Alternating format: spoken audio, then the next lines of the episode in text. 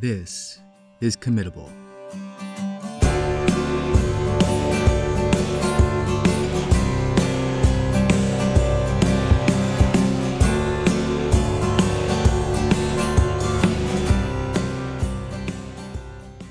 In season one, we did an episode about outpatient commitments. That episode was originally about 90 minutes long because I spent several weeks bordering on obsession reading hundreds of pages of research reports and going point by point to try and explain what that research indicated. When committable producer Michelle Stockman finally heard that 90 minute episode, she basically said, Nope. And she was right.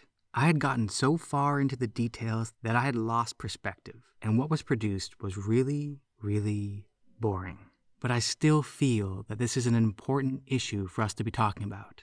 So, for this bonus episode, we are going to dive back into outpatient commitments, also known as assisted outpatient treatment, and listen to some of the conversations that got cut from that episode, starting with an interview with Eric Smith. My name is Eric Smith. I am a graduate of something called assisted outpatient treatment, also known as AOT.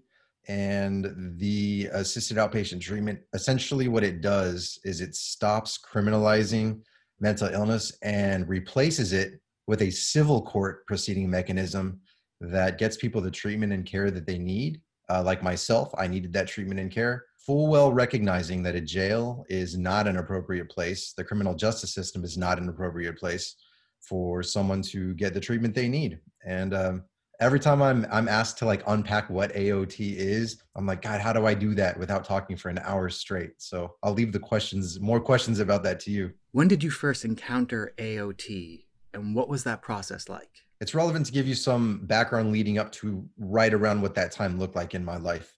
I was decompensating quite terribly in uh, my 20s, uh, leading up to my first hospitalization, which was uh, followed by an arrest of, of me in 2009. This arrest, it was a nonviolent offense, and my parents, who recognized that mentally I was just the worst I had ever been, they contacted one of my uh, psychiatrists that I had had, and he said, if you want your son, if you want Eric to get the care and treatment that he needs, the best bet for him right now is if he's arrested and then hopefully a psych bed opens up and a judge and the stars align that everything comes together where he gets out of jail and gets transferred to a hospital. I was arrested for trespassing at my parents' house, uh, jailed for a month, uh, well in the worst state of mind that I've ever experienced. Uh, not not receiving medication, not receiving treatment. It was just it was just horrible. It was a mess. I wouldn't wish that on anyone, not on enemy if I happen to have any. It was just it was not a great experience. So, uh, right as I was about to be released from the jail. Um, luckily, a psych bed opened up for me right as the jail was about to release me. I'm stabilized there for about three months. Then, as soon as I'm stable enough to enter into society, uh, according to the the doctor on the inside of the you know the managing me on the inpatient side of things, transferred me to an outpatient order, which is the assisted outpatient treatment that I mentioned at the beginning. And uh, this assisted outpatient treatment program is also a law. And it's important I mention that because when people talk about assisted outpatient treatment, there are assisted outpatient treatment laws within whatever geographic region. For example, California, it's different from county to county. Some are statewide, and then the cities implement them differently. There's a few states in the Northeast that don't have any AOT laws. Regardless of any of that, no AOT program exists unless the law exists. So I tell people when they're like, wow, what was your experience like being in, you know, an, an inpatient in a psych hospital? And I say, uh, well, it was lucky because despite some of the horrors that I experienced on the inpatient side of things, and we can unpack those if you're curious, the fact that I lost sanity here in San Antonio, Texas, versus one of the states in the Northeast that doesn't have AOT, I hit the lottery because I wasn't pushed through jail and treated like a criminal from end to end. Eventually, you know, uh, uh, the AOT judge and treatment team uh, on which the laws are based intervened, and I got care and treatment instead of you know languishing and decompensating behind uh, jail bars. So um, yeah, it's something. I, I, I grew up in Southern California as a child, and had I stayed there, my outcome would not likely have been as positive as it is now had I gotten ill in, in let's say uh, San Diego versus here in San Antonio. It's just I'm, I'm a product of being lucky to be in the right place in the right time that had laws to help me. The AOT process involves a court order. So, as the person seeking treatment, how does that court order help you get treatment? Some version of that question is probably the one of the most asked questions I hear about AOT. So to compare it against a criminal order, which people are much more familiar with, even if they're not lawyers or part of the criminal justice system, we know that on the criminal justice side of things, there's a judge. then you've got like a plaintiff side, a defendant side. People are trying to prove without a reasonable doubt that something did or did not happen, that someone did or did not do something how that's resolved is will a party end up being guilty? And the supposed deterrent for criminal matters is you will end up facing some sort of sentence, whether it's a fine, uh, being behind bars, uh, probation. And there's this sort of threat of you will be punished if you do X, Y, or Z within our society because we're a nation of laws. That's the criminal side of things. That is not equipped to get someone treatment and care because what is a judge going to do on the criminal justice side of things? Say, okay, it's clear that we've had a we brought in a psychiatrist, we brought in experts to verify you, that you do indeed qualify for whatever diagnosis it is. What's that judge supposed to do then using the criminal justice system? Say, hey, all right, yeah, you're you're mentally ill, so we're going to put you behind bars uh, because you did something, but you're mentally ill, or we're we're going to say that your your insanity and remand you to a psych hospital where you'll you'll spend out the rest of your days because you're a danger to society. Okay, those are things that happen on the criminal side. The AOT laws and the AOT civil proceedings are so far from that. Many of them, first of all, don't even take place in what look what you would picture in your head a courtroom to look like. One of the first things that I saw when I would show up for my AOT hearings is uh, a waiting area that had a table full of like muffins and like bananas, fruit to eat. There was juice, water, and it was available at no cost to the people showing up there at their hearings. So it was, you know, food. So let's show you what the hearing looks like now. So when my name was called, much like any others who was a part of an AOT hearing in my area, we walk in and it doesn't look like a courtroom. It's a conference room that's uh, about the size of, let's say, like a master bedroom in, in, in like a, a middle class house. And it's got a big conference table. There's a judge at one end of it. I've got my assigned social worker in there. I've got an attorney in there making sure my rights aren't violated during the hearing. Uh, there is a bailiff there, but you know, every, everyone everyone's dressed business casual. It's not, not very few people, if any, ever I saw show up in a suit and tie, and they took great lengths to make sure people coming into these hearings knew that not only did this not look like a criminal court, but it was not a criminal court. They were there to help. They they were there to make sure that we were getting the care and treatment I needed. And what the hearing sounded like was the judge saying, Eric, are you taking your meds? And I'd be like, you know, yes, I'm taking my meds. And he's like, well, we know what's going on in your life. How are you feeling? Are there side effects? And it was really person centered, solution focused. Uh, let's come together as a team and figure out uh, how, how to get you to where you want to be, accomplish your goals. And that is not typically what a criminal justice court sounds like. So I'm trying to do a good job of saying, like, here is what criminal justice looks like here's what civil proceedings look like and the focus is not on threats the focus is not on punishment if something happens because what we're dealing what we're dealing with in an AOT court is the goal here is result getting someone to a healthier point where they can live gainful as gainful and productive and as happy and as healthy as a life as they can there's almost no overlap between criminal justice and that and when people are like, okay, okay. So with criminal justice, people are worried about uh, you know being sent to jail or paying fines. Eh, so where's the accountability on the civil side of things? Like, how could this possibly work if everyone's getting together and essentially there's this civil kumbaya going on of how can we help people? The judge is involved. Like, why would someone want to listen to a judge if there's no threat? And there has been plenty of evidence not just anecdotal at this point, but plenty of evidence now for the judge that I had here, a judge that I've spoken with who do, has, does an AOT court in Ohio, a judge I've spoken with who does AOT courts in Nevada and California. And what they're seeing is about a 90% group of people who are in their programs who don't end back up being hospitalized again after they're stabilized. They don't end up back behind bars. They do continue taking their medication. And this boggles people's minds because they're like, if there's no accountability and no threat for the judge to say, hey, if you don't do X, Y, and Z, I'm going to send you to jail, why would someone want to listen to what a judge has to say?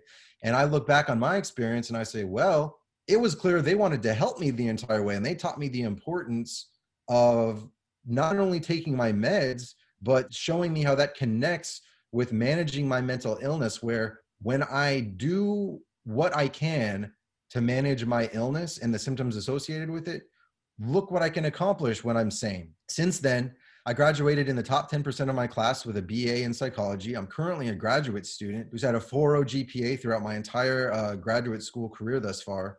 And uh, this time next year, I'll be graduated with my master's in social work. And these are all things that are an offshoot of my mental illness being treated through civil proceedings rather than criminal proceedings. It just can't be overstated enough. And I'm not just one person saying, wow, you know what? It's important that this is civil and not criminal. Because whether an individual has the capacity to understand whether what the criminal justice system or the civil justice system is, is of less significance than the fact of how they are treated and how successful AOT can be when a strong program is built on a strong law to help people not treat them as criminals based on their illness. This distinction that Eric is highlighting, the distinction between criminal and civil, is important. Involuntary outpatient commitments involve civil proceedings and are not intended to be punitive. However, Involuntary inpatient commitments also involve civil proceedings and are also not intended to be punitive. But just because it's a civil proceeding doesn't mean that there aren't consequences. With outpatient commitments, if you refuse to comply with the treatment plan, you can be detained inpatient for evaluation. Not complying with an outpatient commitment can literally result in police officers showing up at your home and involuntarily bringing you to a psychiatric facility for evaluation. In my last hospitalization, I was allowed a hearing to try and appeal a psychiatrist's petition to have me committed to a psych ward. That hearing was a civil procedure. I was given an attorney who I was allowed to speak to for a few minutes, and I got to appear before a judge, not in a courtroom, but in an empty conference room in a hospital. The psychiatrist petitioning to have me committed ordered that I be confined to a wheelchair as part of my treatment. So I was given a court hearing, a civil procedure, where I spoke to an attorney for a few minutes before being wheeled before a judge while a psychiatrist towered over me and insisted that I was mentally unfit to be free. The judge sided with the psychiatrist, and I was detained on that psych ward involuntarily for five weeks. Just because it's a civil procedure doesn't mean that there aren't consequences. I asked Eric what he would say to someone living with a serious mental illness who is afraid that they could be court ordered into treatment that they don't want. I was one of them. I didn't want to be ordered into treatment because, like I told you earlier, um, nothing had worked up to that point, and I was confident nothing was going to work. So I thought, there's two parts to this. Have you heard the term anosognosia before? Yes. Okay. So that's one of the components where I had convinced myself that if all of these medicines that I had tried and all of them didn't do what they're designed to do, I must not have what they're designed to treat. And on paper, like I've told that, and when I speak publicly, people are like, How could you not know you're ill? And I'm like, I was actually making it a very fact based thing. It wasn't a far reach because if all of these pills that have been put onto the market are designed to do X, Y, and Z, and when I take them, it doesn't do that, I must not have them. Maybe I have some character defects that make me look mentally ill. I, I don't know what it is, but I sure don't have mental illness because these all of these meds don't work. So part of it was anosognosia. It also got to a point where when I absolutely was delusional and very clearly mentally ill, I was past the breaking point where I could recognize I was ill. I felt fine, but I didn't have uh, the insight to recognize that staying awake for three straight days, showing up unannounced at my FBI's local headquarters, which that happened. That happened. Like I, I delivered a very psychotic rant to FBI agents and um, walked away from the whole thing. And I was like, you know, I did my civic duty as someone that needs to report threats against world leaders, and none of this was real. I mean, yes, I did go to the FBI and say all this, So there was a time where even when I was sane enough to see that the pills didn't work, and I thought, okay, well, I must not have mental illness if they didn't work. There was also the part of I'm not ill, even though I'm very clearly ill. And these are the types of individuals that if they don't understand they're ill or somehow some sort of foundation on which to support a logical argument as to why they don't believe they're ill, I see it quite a bit uh, with myself and through uh, families uh, that I speak with about their loved ones where they don't want to be involved in treatment. And so, for other individuals that are, are at those depths where they are being held hostage by their own mind, I am of the understanding it's similar to sleepwalking, where you can't logically argue someone who's sleepwalking is conscious. Like you may see them walking around, uh, you may see them like opening a fridge and eating food, but if you tell them they did any of that over that, they'd be like, I have no recollection of any of this. I didn't do any of these things. It's similar for people with serious mental illness. Yes, their eyes are open. They may be voicing opposition to receiving treatment, but if the SMI is such where their their mind is being held hostage, just like in an ER, if someone were to lose consciousness because they can't breathe and doctors step in and they're like oh this person i have to intubate this person. I have to reestablish breathing. These are choices being made by medical experts in an er and you will never find a doctor you will never find a reasonable doctor saying okay uh, this patient's in an er passed out not breathing. I'm going to wait till they wake back up to ask if they want to be intubated. I'm not i'm not going to violate their rights. They may not want to be intubated. I'll just wait here patiently until they wake back up. Yeah I'll, I'll just hang tight that's insane. No one would ever do that. I view serious mental illness similarly. No medical expert looking at someone who's being held hostage by their own mind. All of their, their thoughts and actions are being entirely dictated by an illness to which they're either unaware of or can't control. Medical experts, same way as in an ER, someone can't breathe, steps in, stabilizes someone. They're not going to wait for that person to hurt themselves or hurt someone else or reach a point where it, it become they become so far gone that they don't ever really reach a point of some sort of stability or sanity again. I'm able to equate those two because I've been in an ER where I, people had to make choices on my behalf because I wasn't awake. At the depths of my SMI, it's the same thing. I wasn't conscious to approve. I couldn't make a risk benefit analysis. Uh, I had to leave that to the medical experts who understood what was going on. It's a great example. Someone in an ER, unconscious, because that's objective. That's easy to see and prove. But I think at the heart of debate around commitment laws is the subjective. What if someone gets it wrong? I, I am not a doctor. I am familiar with the Hippocratic Oath. I've read it on more than one occasion because I want to know what drives medical professionals. And there's a lot within it, but the most common phrase we're all familiar with is to do no harm. The slightly more wordy approach is to do the least amount of harm and the most amount of good because it's it's not, often not and in situations like this where do no harm it's not clear. There is a lot of subjectivity with that like what is harmful about this? So then you move on to the next step of most amount of good and the least amount of harm. And if you see someone suffering and it's not subjective where like i mean they're saying all kinds of stuff that doesn't exist like oh my god god is right next to me. They're telling me that i like this uh or like you know i'm hearing these voices in my head. I have to follow every word it is that they say that's not subjective. You're being presented with objective information that the person in front of you is not participating in the same reality that's the consensus of other people who luckily aren't experiencing mental illness. So, in that scenario, you know that letting that individual continue to be guided entirely by torment and torture, and it's very clear they're being tortured and tormented by all of these things that don't exist, that is harmful you see someone being tormented and controlled and held hostage right in front of you. To do nothing about that is at least, at the very least, being an accomplice in that individual's misfortune with being continued to be tormented. That's at the very least. At most, you are actively participating in making a decision to let them continue to be tormented by themselves when you know it's something medical doing it. Something medical is doing this that, that can be addressed that's not subjective. That's the reality of things. In all of the situations you just mentioned, the first thing a physician is likely to do is detain that person inpatient for evaluation. So there are already laws that say in these situations, detain that person inpatient for evaluation. But assisted outpatient treatment is only for people who don't meet the criteria for inpatient hospitalization. So, how does AOT fit into that? I'm glad you asked because of all these anecdotes I've shared with you thus far, I'm about to provide you with factual data. So, Swartz et al. 1999. Full disclosure, Dr. Swartz out of Duke. I, I love this guy. Like I, I, had the good fortune of sharing ground transportation with him once, but he happens to be one of the foremost uh, experts in AOT. He heads up the psych uh, psychiatry over at Duke on the East, over at uh, Duke University, and his research has shown, and it's been confirmed as such by looking at data since the time he released his uh, research in 1999, that individuals on an AOT order less than six months. I'm going to read this to you word for word, and I actually have it pulled up right now.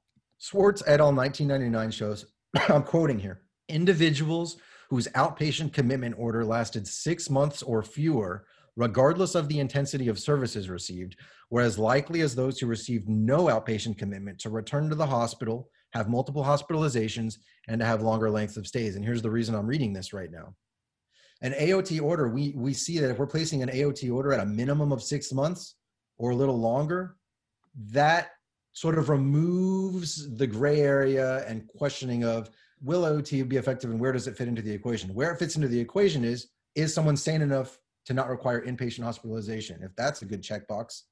If we put individuals in a six month minimum AOT program, their outcomes are astounding statistically significant findings when you compare it against the population of people who either a haven't had an AOT order or b were on a six month we're on a shorter than six month AOT order. So I want to make sure I understand your question correctly because the reason I brought that up was where does AOT fit into this and how do we know when someone is a good fit for it and it will be effective? What we know is if someone's stable enough to be on an AOT order and not be hospitalized, let's put them on it. We know that if we put them on a minimum of six months, and compare it to the results that aren't, we're looking at actual data. We're being objective. We're seeing data that shows here are outcomes for six months or longer. Here are outcomes for six months or shorter. And we see on paper, all subjectivity aside about whether you're pro or against AOT, it produces desirable outcomes. The Swartz et al. randomized controlled trial that Eric is citing is a study that was led by Marvin Swartz and Jeff Swanson, both affiliated with Duke University and is probably the most commonly cited randomized controlled trial on outpatient commitments. To better understand this study, I spoke with Tom Burns. Okay, my name is Tom Burns. I'm what's called Emeritus Professor of Social Psychiatry at the University of Oxford, which means that I've retired about six years ago. And I suppose the relevance here is that for 30 or 40 years, I ran a community psychiatric service, initially as a full time clinician, but then as years went on, as a clinician doing research. And in that, I've been, I suppose, a strong advocate of community based care. And by community based, I don't just mean out of hospital. In fact, ever since my first psychiatric job in the early 1970s, I've done all my assessments in patients' homes and usually with their families, and taught all my juniors to do the same. So it's a, a domiciliary based uh, community care model. And it, it tended to be relatively very acceptable to patients, pretty acceptable to general practitioners, and generally resulted in fewer admissions because the more you know about somebody's total network, the less anxious both of you feel. So you, you didn't have to admit people because you didn't know enough about them. And I suppose because it became relatively successful, uh, that drove me into research because if you run something that's even vaguely successful, people say, well, either you're bullshitting or you're, you're just lucky. And the only way to test it is, is to get into research. So I got into research. And my research has only been of interventions, pragmatic research. It's not theory based, it's not lab based, it's not neurosciences. It's what we do and does it make a difference? It's what works in the real world rather than what works if you do it perfectly. And the reason I, I guess you've come into contact with my name is that I, am a general psychiatrist, and I, I, don't. I'm not embarrassed by that. I mean, a lot of my work involves dealing with very ill people, often psychotic people. So quite often, I I compulsorily admit them, and I don't feel there's anything to be ashamed about that, because the alternative is usually worse when you get to that situation. And one of the things that struck me over the years was that when we use compulsory inpatient care, the purpose of it is to help somebody get better so that they don't need compulsory inpatient care in the future.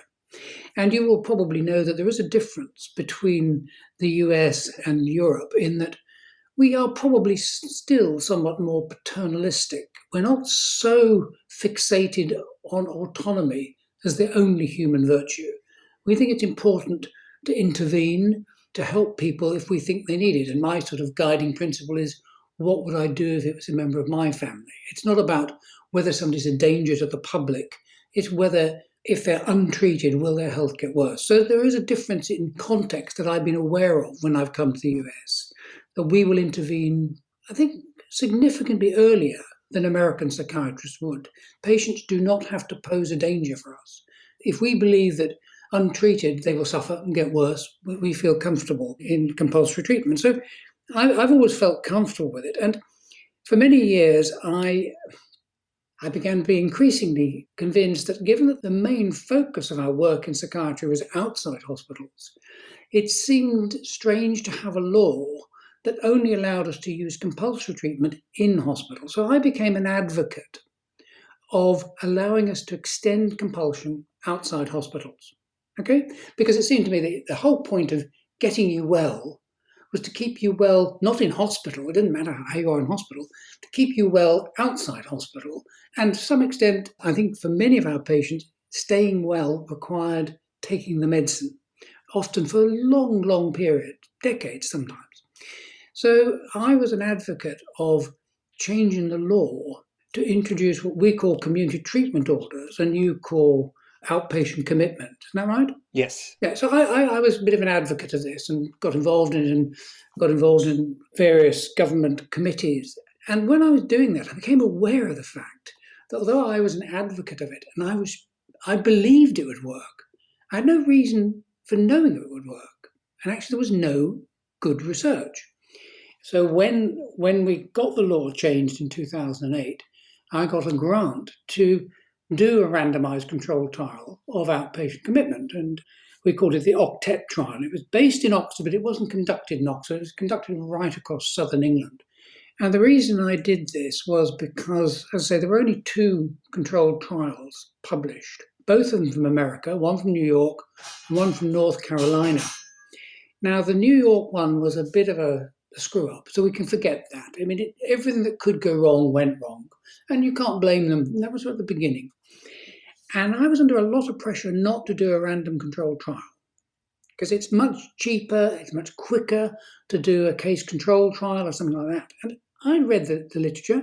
I knew that you could not get a meaningful answer any other way than a random control trial because, by definition, if you're being considered for a community treatment order or committal in our country, you're really at your worst. So, by de- definition, your diagnosis, your length of treatment there's lots of people with the same diagnosis and length of treatment.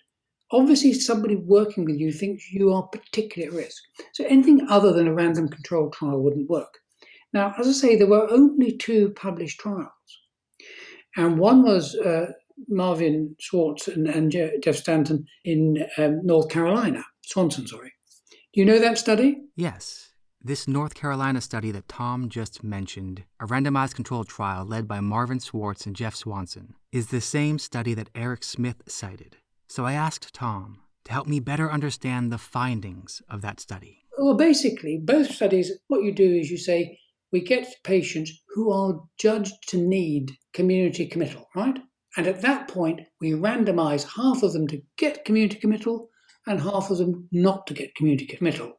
And we follow them up for a year and we see because in both countries you can only be put on community committal if you are thought to be at high risk of rapid relapse and readmission. And so the obvious outcome measure is after a year does community commitment reduce the number of people who are readmitted to hospital psychotic?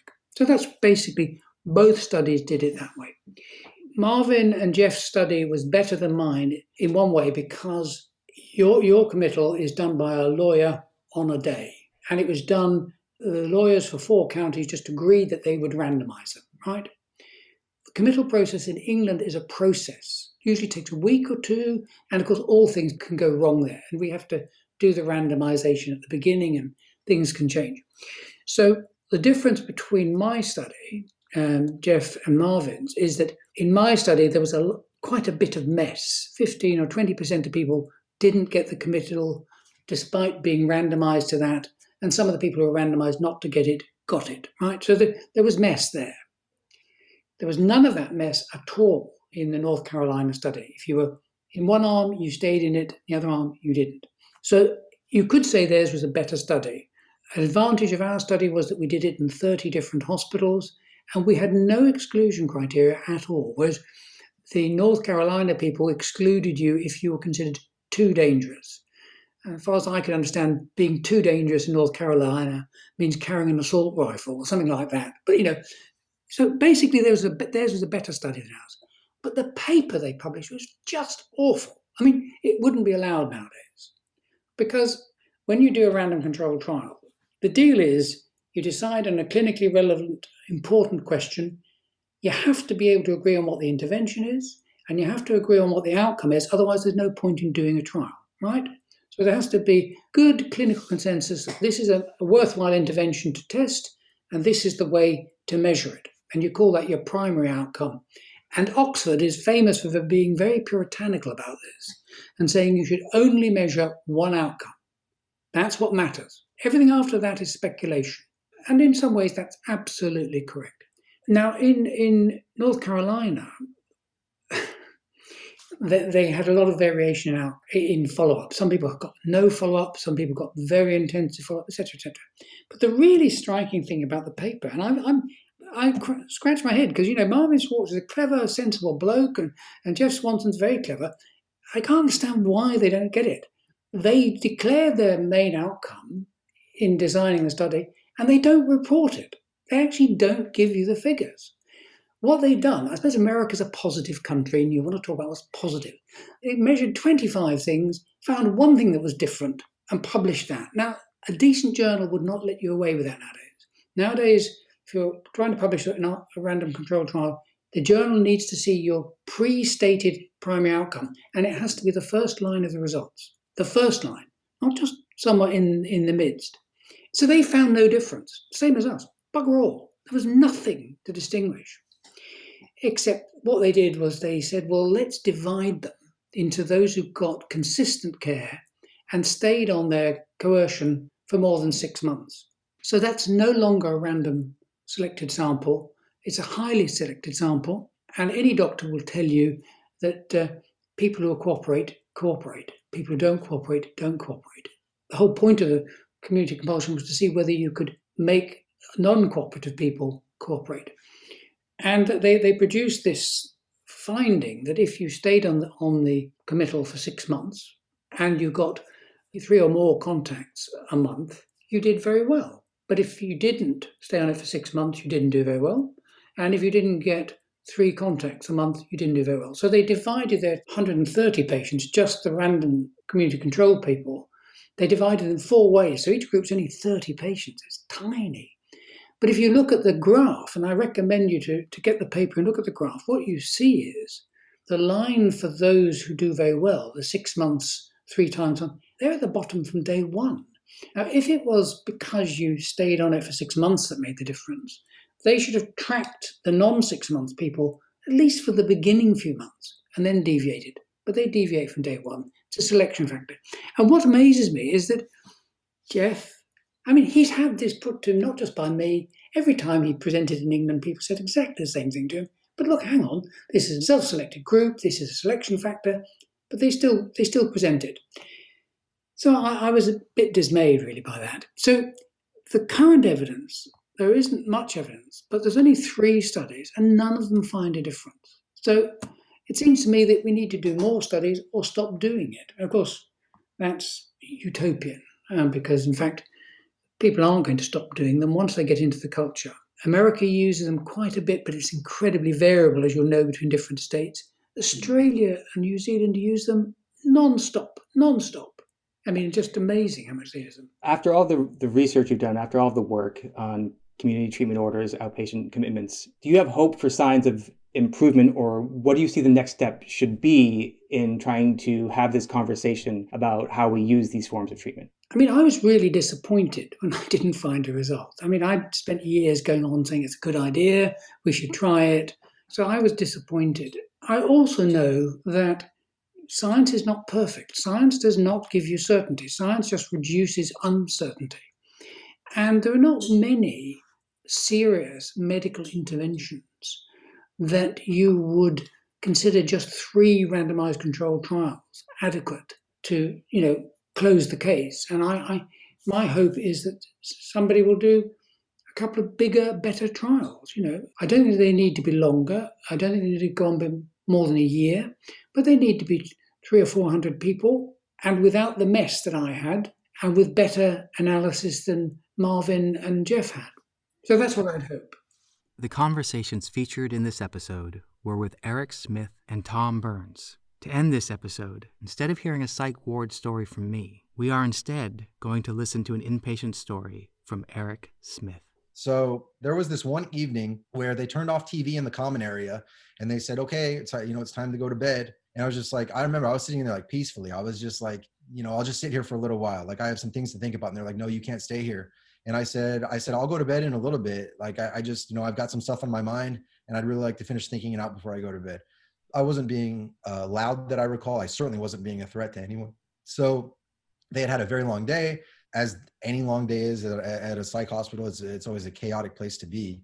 And so they ordered a uh, code something. I believe they called it a code green, where that means that uh, an individual is uh, presenting as uh, problematic. They need to be forcibly medicated, usually to uh, a, a, point where like they either become a zombie or lose consciousness. Uh, I saw it happen repeatedly, and this is when it happened to me. So as soon as they ordered it, they were like, they were like, okay, like I heard it over the loudspeaker. They were like, code green to the hall that you know I'm at. I think they called it Arnold Hall at the state hospital. said code green Arnold Hall, and I was like, oh, I was like, no. I said I'm not gonna. I said I'm not gonna be a problem. I said I, I said I'll go to bed. Uh, I didn't know that me sitting here was going to result in me needing to be, you know, forcibly medicated. So I told the nurse, I was like, look, I'm sorry. Look, I'll go right to bed right now. She said, it's already been ordered. Once the wheels are in motion, there's no way to stop this. I, I said, no, I'm telling you, like, I, will go to bed. You, you like, I, I, didn't mean to like present as a problem. I just had a lot on my mind. I like, I'll go to bed. And I'm a male on the male wing. So they had, man, it was about five males, I'll say plus or minus one. There could have been six, there could have been four, but it was a handful of males that showed up. And I knew all of them because they were the ones tasked with taking care of the males uh, there. I mean, I remember I saw the look in their eyes and I was like, I was like, guys, I'm like, look, like I'll go right to bed. I was trying to tell the nurse, I'm not here to be a problem. Like, please just like, let me go. I like, you won't have to medicate me. They're like, we're sorry, man. Like we, we, we don't want to do this to you, but like, we, like this is, this is the way it's set up.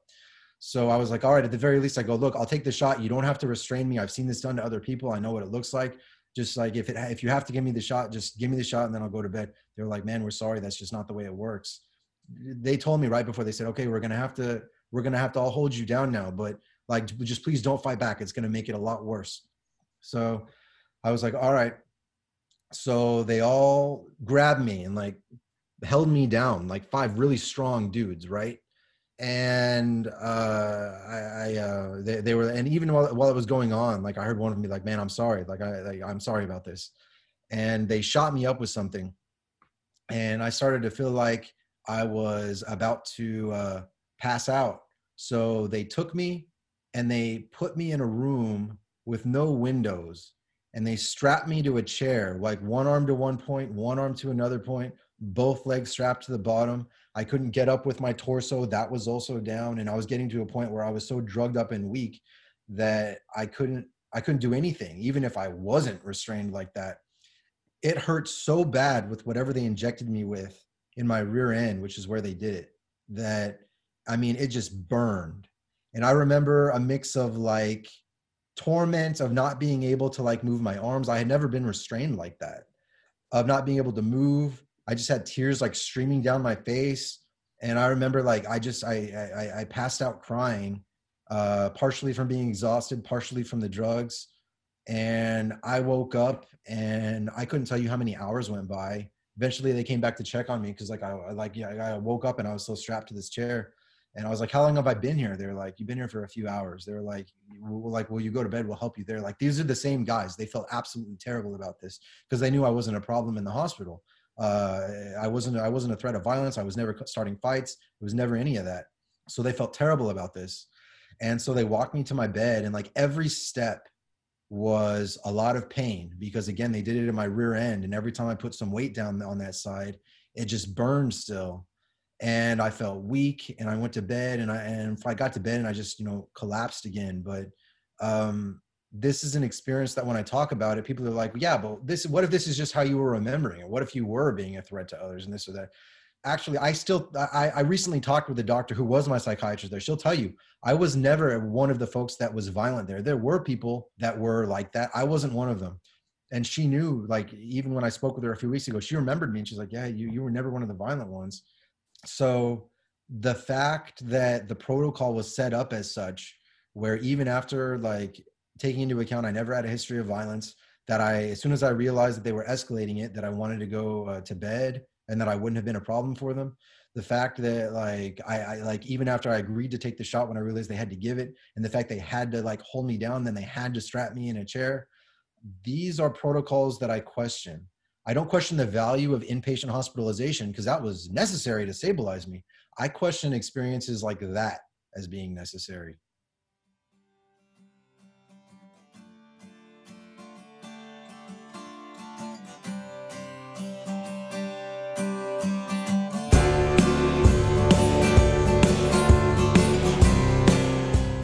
Committable is produced by Jim McQuaid and Michelle Stockman. This episode was written, edited, and hosted by me, Jesse Mangan. All music is from the song Reasonable by Christopher G. Brown.